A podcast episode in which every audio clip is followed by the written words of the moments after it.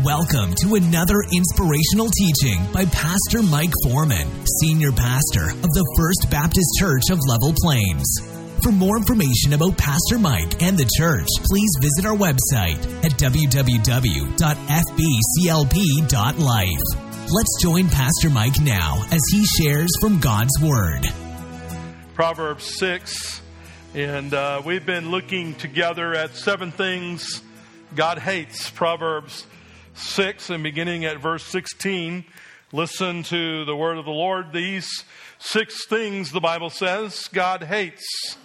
Yes, seven are an abomination to him a proud look, a lying tongue, hands that shed innocent blood, a heart that devises wicked plans, feet that are swift in running to evil, a false witness who speaks lies and one who sows discord among brethren. We've been looking at these individually for the past few weeks. As a matter of fact, we are on week number five, and we are down in verse 18, and we're beginning to look at today, if the Lord wills, and we can get through this sermon, at the second half, verse 18, the feet that are swift in running to evil.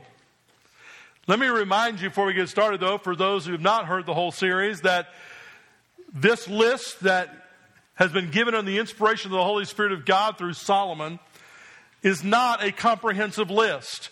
In other words, we're not to look at these seven particular sins and go, well, these particular seven are so much worse than maybe another seven that we could pick. Because all sin no matter how grave we may think it is or how pithy we may think it is, all sin is disgusting to God. Amen? The Bible says that He is light, and in Him there is no darkness, no, none at all. God is not a friend of sin. As we think about this list, too, we've been reminding you that the other major thought as we look at the list of seven is that these particular sins are a direct violation of the second greatest commandment that is, to love your neighbor as you love yourself. Somebody sent me a text last week and said, Pastor, I got a question for you. The Bible does say that we ought to love our neighbors as we love ourselves. So, what does it look like for us to love ourselves? It's probably a good question. I never thought to really put in the sermon, but I can sort of summarize it for you in a few moments of time. And that is this that to love ourselves is not what people would tell us in psychology class or a counselor may say to try to boost your ego or to make you feel better about yourself. But to love yourself is what Jesus would say is really loving others. And I, I thought about it this way when I'm hungry, I eat. Nobody has to tell me. When I'm hungry, I eat. Some days I eat a lot. Some days I eat a little. But I eat until I'm at least satisfied. Most of the time I'm eating until I've been glorified. Amen. when I'm thirsty, I go to the refrigerator at our house and I we have a, a water there, and I put my cup under the water spigot and I begin to give my body what I need. Uh, so when we're hungry, we eat. When we're thirsty, we drink. When, you know, we're cold, we put a coat on. Uh, you, you, get what I'm saying here. And, and, here's what Paul says with that. Paul says, in, a, in the context of marriage, in, in, or excuse me, in Ephesians chapter 5, verse 29, he says this, no one ever hated his own flesh. I want you to think about that because if I'm hungry, I eat. If I'm cold, I put a coat on. If I'm thirsty, I get a drink. You're saying, how does that relate to loving people, though, Pastor? Well, are people hungry? Do you feed them? Are, are people in thirst? Do you give them a drink? Uh, you remember what Jesus said, right? When Jesus said those famous words, when we can remember this part, depart from me, I never knew you. we remember that part, but do you remember the rest of that text? The rest of that text, Jesus said, When I was hungry, you fed me. When I was in prison, you came to see me. And they, some would say to him, When, when did we see you hungry and feed you? And when did we see you in need and minister to you? When did we see you in prison and visit you? And Jesus said, The least you did unto them, you did unto me. So, how is it that I can love myself and then love others? See, loving self, we get it wrong. We love ourselves, and we, we have to remind ourselves of, of the first verse, right? We have to go back to God hates pride. If I look at myself and say, well, I'm going to love myself before I can love other people, and so I become more important than other people. No, it's, it's the necessities. It's, I take care and nourish for my body. Why? Because that's normally what you do. And so what do we do? We minister to others because we don't hate our own flesh. We certainly don't want to hate the flesh of other people. Amen? And we want to minister to them and care for them and meet those needs that they may have because the least I do to you, I've done it unto Jesus. So think about that this morning. I'm not talking about, yeah, in order to love my neighbor as myself means that, you know, I have to be haughty or I have to be number one. No, doesn't mean that at all. It means just like I would take care of myself, I want to take care of those around me and minister to them. Amen? And so this text of scripture, as we begin to sort of walk our way through, we've been seeing how we've been confronted. Not, see, our tendency is to read these verses and go, well, these verses are for the world. These, these verses are for other people. They're not really for me. And hopefully you've been seeing, like I've been seeing as I've been going through this, you have to say, oh, me. God, God hates pride. I find that there's pride in my life. God hates a lying tongue. I find that there's times where I've not told the whole truth and nothing but the truth. Amen? You with me? We find ourselves in these verses, and, and as we go through, we sort of get a little tougher. And last week we looked at the fact that, that a heart that devises evil plans. And remember, we reminded you last week, and we told you that the heart is that operating system. It's the central operating system of a person. And that, that out of the heart comes everything, right? Out of the heart, the mouth speaks. Out of the heart, the feet move. Out of the heart, the hands commit sin. Out of the heart, the eyes look on with pride and arrogance towards other people. You get it? So it's out of the central part of our heart that all these sins begin to happen. So if the heart is the central operating system, then in this verse, as we think about the feet that are swift to do evil, then the feet are the soldiers who will carry out the commands of the heart. So think about that this morning. If your heart is impure, and if you have things in your heart that you are thinking on that are wrong and sinful, they will eventually find their way out in the way that you live. Notice the text. He says to us that God hates, notice, we're going to read it verbatim. Listen to what he says feet that are swift in running to evil. Now, I want you to understand a distinction that we want to make today, and that is this. He's not talking about the fact that you and I, or other people that we may know, slip or fall into sin. That's not what he's talking about in the text. There are times in our life, let's just admit it, there's times in our life where we slip or we fall into sin. We're not looking for it. We don't think we're going to commit sin, but then bam, it happens. Can I get an amen? Anybody like me out there? No, not you guys. Okay, well, maybe you need another pastor because I'm pretty sinful, I guess. But the reality is we find ourselves slipping and falling into sin. And I'm not looking for that to happen, but man, it happens. What he's talking about here is somebody who is deliberately, excitedly running to do something wrong. This is the, this is the guy who, when he works all week long, and I hope I don't offend anybody, but I'm going to say it, who works all week long to earn his paycheck just so that he can run to the bar and spend it all on the weekend. And then he has to get up Monday morning and drag himself out of bed so he can do it again. He knows he's working not to feed the family. He's not working to take care of his children. He's working so he can go and enjoy the booze and the company on Friday, Saturday night. You with me? Now, if that's you, I'm sorry. You need to repent. I'm not trying to offend anybody, but it's the reality, right? And so as I look at that text, I sort of think about our world and I look at the world and I go, there are a lot of people like that. Amen?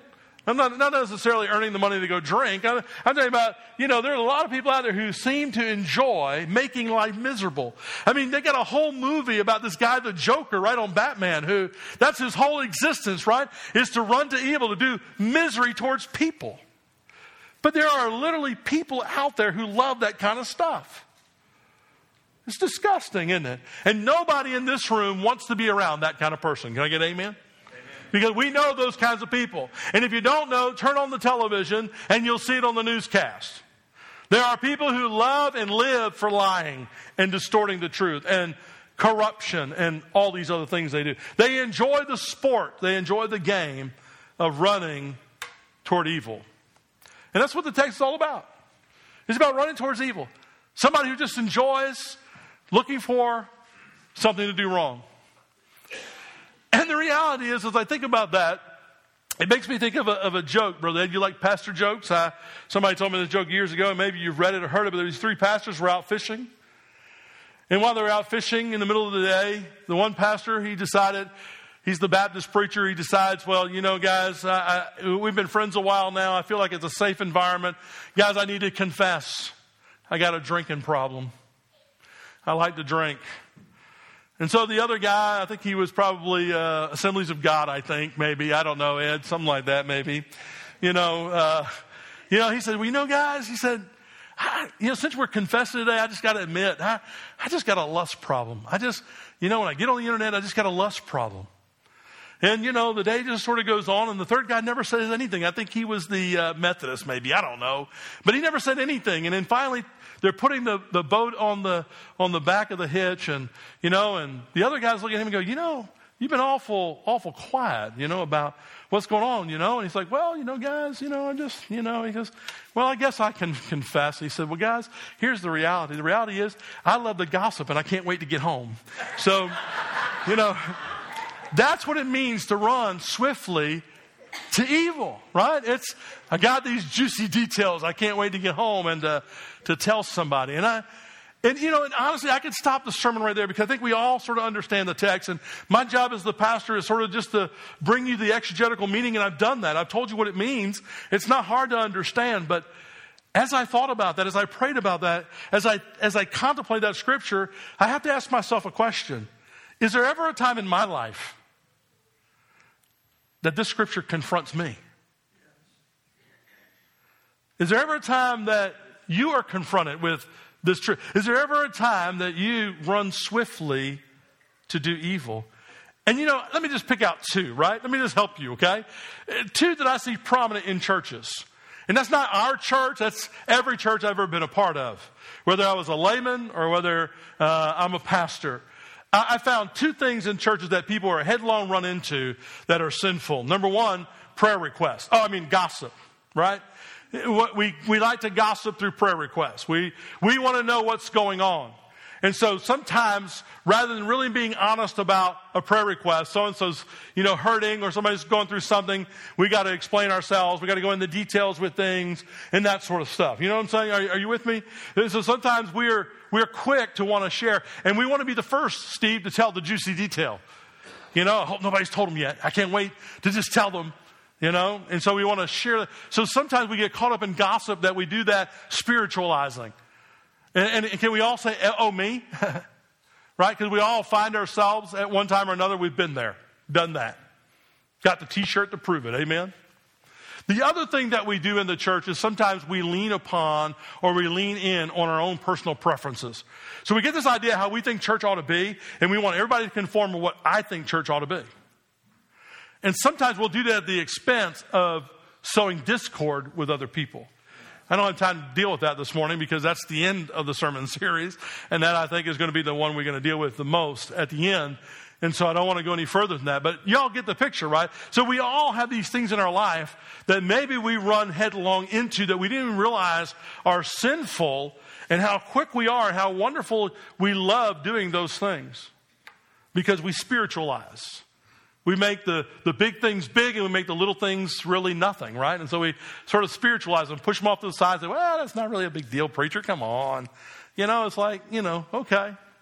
But it's like, really, it's like somebody having a little spot of melanoma and they never get it treated. Oh, it's just a little spot. It's nothing. And then by the time they go, it's full blown. And it kills them, right? That's what sin sometimes will do to us. It's no big deal. But it's like melanoma. We just let it fester and we just keep running to it and we keep running back to it. And, and so the question this morning is okay, I get it. All right, you're convicting enough. So what do I do about it?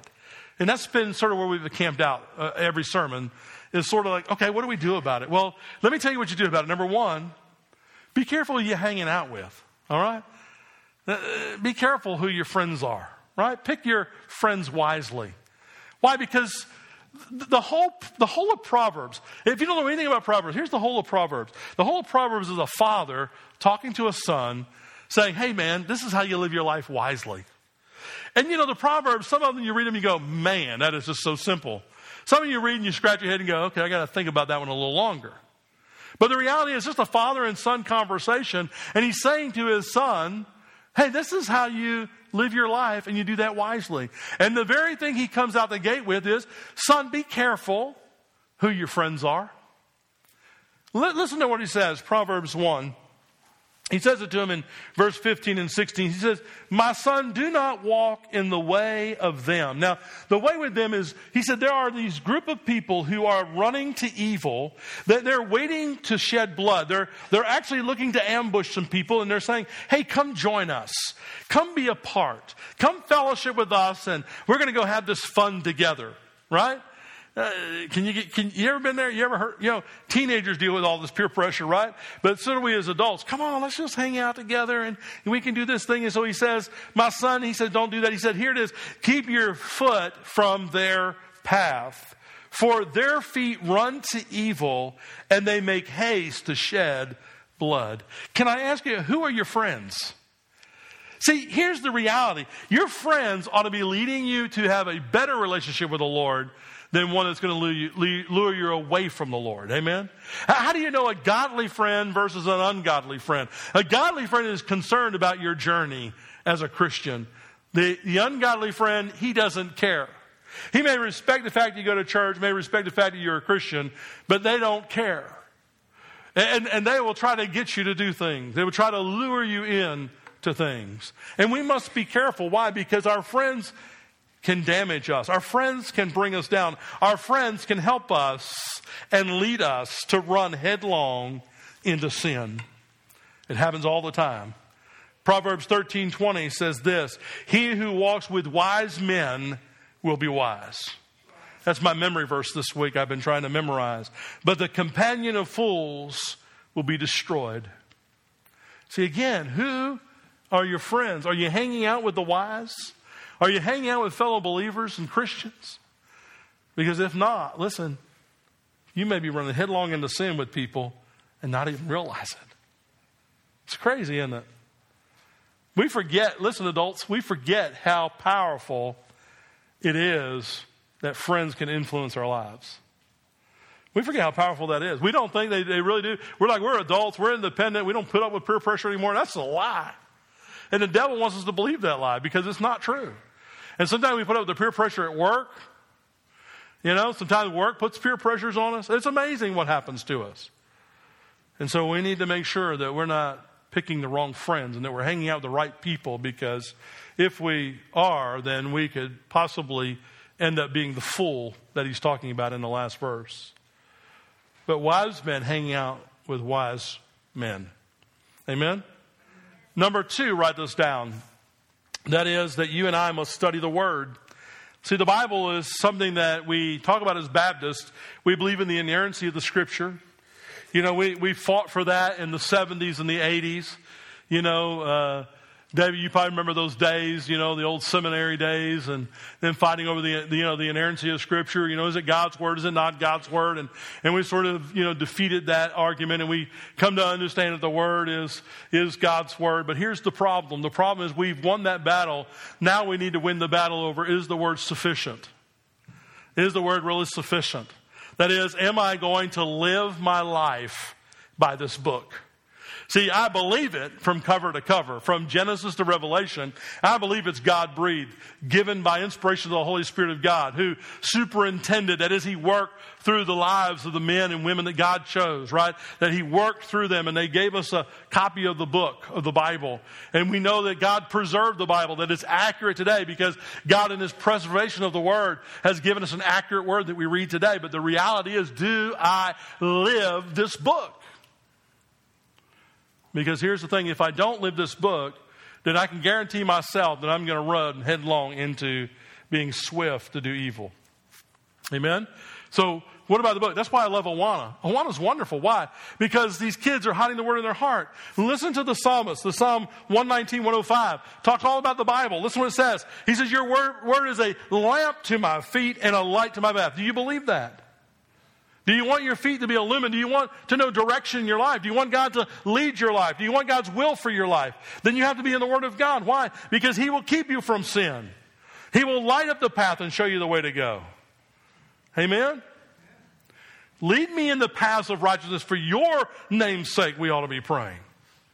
Rather than falling headlong and loving the sin. Amen?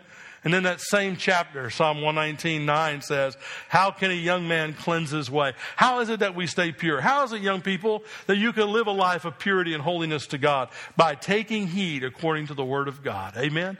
Now, listen, it's not enough just to know the Bible's real and that God's Word is there, but is it sufficient? Is it something you're feeding on every day? That is, are you living your life by this book? And too many Christians are not. Listen, I can remember sitting in a deacon's meeting in one of my churches. This, this happened. I, will tell you, this is the truth that happened. Two things happened in this church. Really just irritated me. Number one, we, we had a, a situation arise, and I told him about the situation and that sort of thing. And I told him what I thought the Bible had to say about that. And here's one of the guys say, Well, I know what the Bible says, but.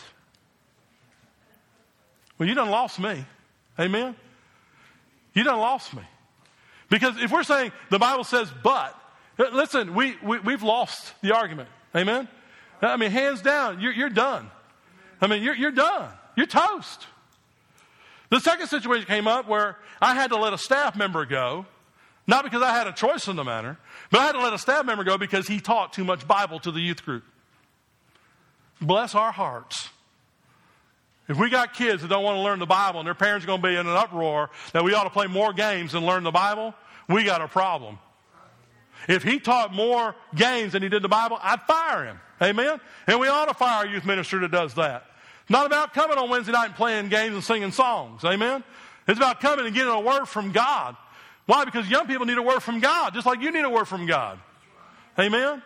God help us if we ever say, Lord, the word's not sufficient.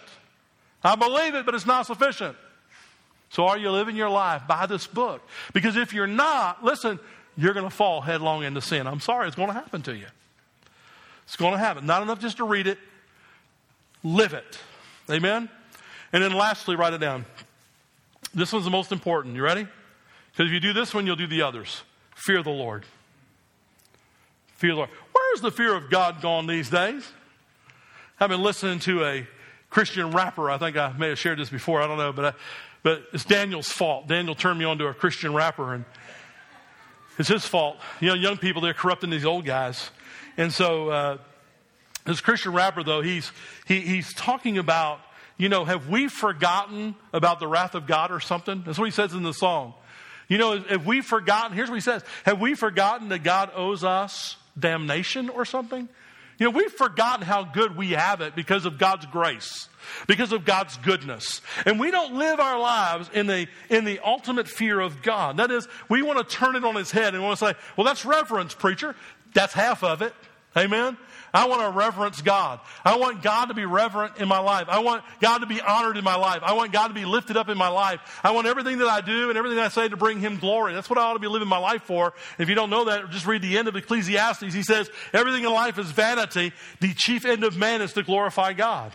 And so I want to do that. Amen. I want to give him all the glory of my life. But the reality is there's still that scripture in 2 Corinthians chapter 5, write it down in verse 10, that says, knowing the fear of the Lord, that we must all appear before the judgment seat of Christ, that we'll give an accounting of what we've done in the body, whether good or bad. Listen, there is a fear and trembling. Amen. Everybody that ever encountered the living God and the word of God trembled and feared and fell on their face. We got all this stuff about being slain in the spirit and passing backwards. Let me tell you something. You read the Bible, there's nobody slain in the spirit backwards. Everybody that had an encounter with the living God, listen, they fell forward on their face, prostrate. And John said he fell as a dead man before the glory of Jesus Christ. Amen? Where's the fear of God today? Proverbs 8:13 says the fear of the Lord is to hate evil. Fear of the Lord is to hate evil. See, if I fear God, I hate evil. Now make that personal. Bring that down to your own heart. If you fear God, you don't want evil in your own life. Amen? Do we, when we sin, do we find ourselves saying, oh, me, oh, my, oh, God, that's horrible in my life? Do we tremble at our own injustices and our own sin that we find in our life that God exposes? Or do we just blow it off? I'll get it right next time. Listen, friends, that tells me right there whether you fear God or not. Amen? How do you treat your own sin? See, the problem is we want to we want to point the finger at everybody else. So and so sin, so and so sin, so and so sin. Somebody does this, somebody does that. The reality is, am I looking in the mirror and go, oh my, God, I'm so inconsistent. God, I'm finding myself running headlong into sin. I, I just close with this illustration. You know, I'm, my wife is going to laugh at me if she hears this, but I'm just going to tell it. Wednesday night, I was just, you know, we're, we're going through a great study on Wednesday night about God's sovereignty and God's will and how God is working through the scriptures to bring about his salvation through Christ. And, and I, we were talking about sin. We were talking about the nation of Israel. You know, they just ran into sin. Everywhere they turned around, they just went right back to the pig pen, you know? They wallered in the mud. That's what they kept doing. And, uh, and I told the people, you know, we can't be too, too, uh, hard on them because even as Christians, we find ourselves like Paul. Why, you know, chapter 7 of Romans, why is the very things I don't want to do, I find myself doing, and the very things I wish to do, I do not? You know, why do we find ourselves there? And I was sharing with them, you know, in real honesty, and I said, you know, one of the sins that you all know that I commit is pretty out front. Now, unless, you know, you're on the highway and you see me there, uh, you don't see that one. But, but the sin I carry is pretty out front. You know, it's, it's called weight. You know, and the, and the weight of my sin, literally, the weight of my sin is, you know, for me, the reason why I'm fat, I'll just tell you the reason why. When I'm stressed, guess what I'm going to do? I'm going to eat. That's what I do. When I'm stressed, I eat. You know, and that's a serious issue for me. And I struggle with that in my life. And, and I'll probably struggle with that till I die, unless God delivers me. Amen? And He may choose to do that. But that's a sin that's up front. And you know, I told that on Wednesday night in all seriousness. I'm not joking with you this morning. It's not, not meant to be a joke. It's not really meant to be funny this morning. It's meant to be say, hey, I'm just being transparent with you. One of my sins that I run headlong into is the, is the table. I love to eat. And sometimes I abuse that. And it's a sin when you abuse food, right? But here's the real sin in that. The real sin in that, Ed, is not so much the eating as it is replacing God with food. And saying, when I'm stressed, when I'm, when I'm down, rather than pray, I'm, I'm eating. I'm just being real honest with you, okay? You, you get me this morning? You see where I'm at this morning? See, we have things in our life that we allow to come in like that. And, and, I'll tell you what happened. I told that Wednesday, and I really was vulnerable and open with that. Can I tell you what happened Thursday? Thursday, I lost that battle. And I overate Thursday. And you know what? Here's what I told myself as I headed into that, as I headed in to eat some things I shouldn't have ate. I told myself, Mike, you just told them last night that that was a sin in your life, and you need to battle that, and you need to fight that, and you need to win that battle. Can I tell you, I lost the battle, Ed? You're saying, oh, preacher, it's not drugs, it's not alcohol. But anything we place in front of God is an idol. Amen? You get the point? God hates feet that are swift to run to evil. Let's pray. Thank you for listening today. And remember, you can find more information about Pastor Mike and the church at our website, www.fbclp.life.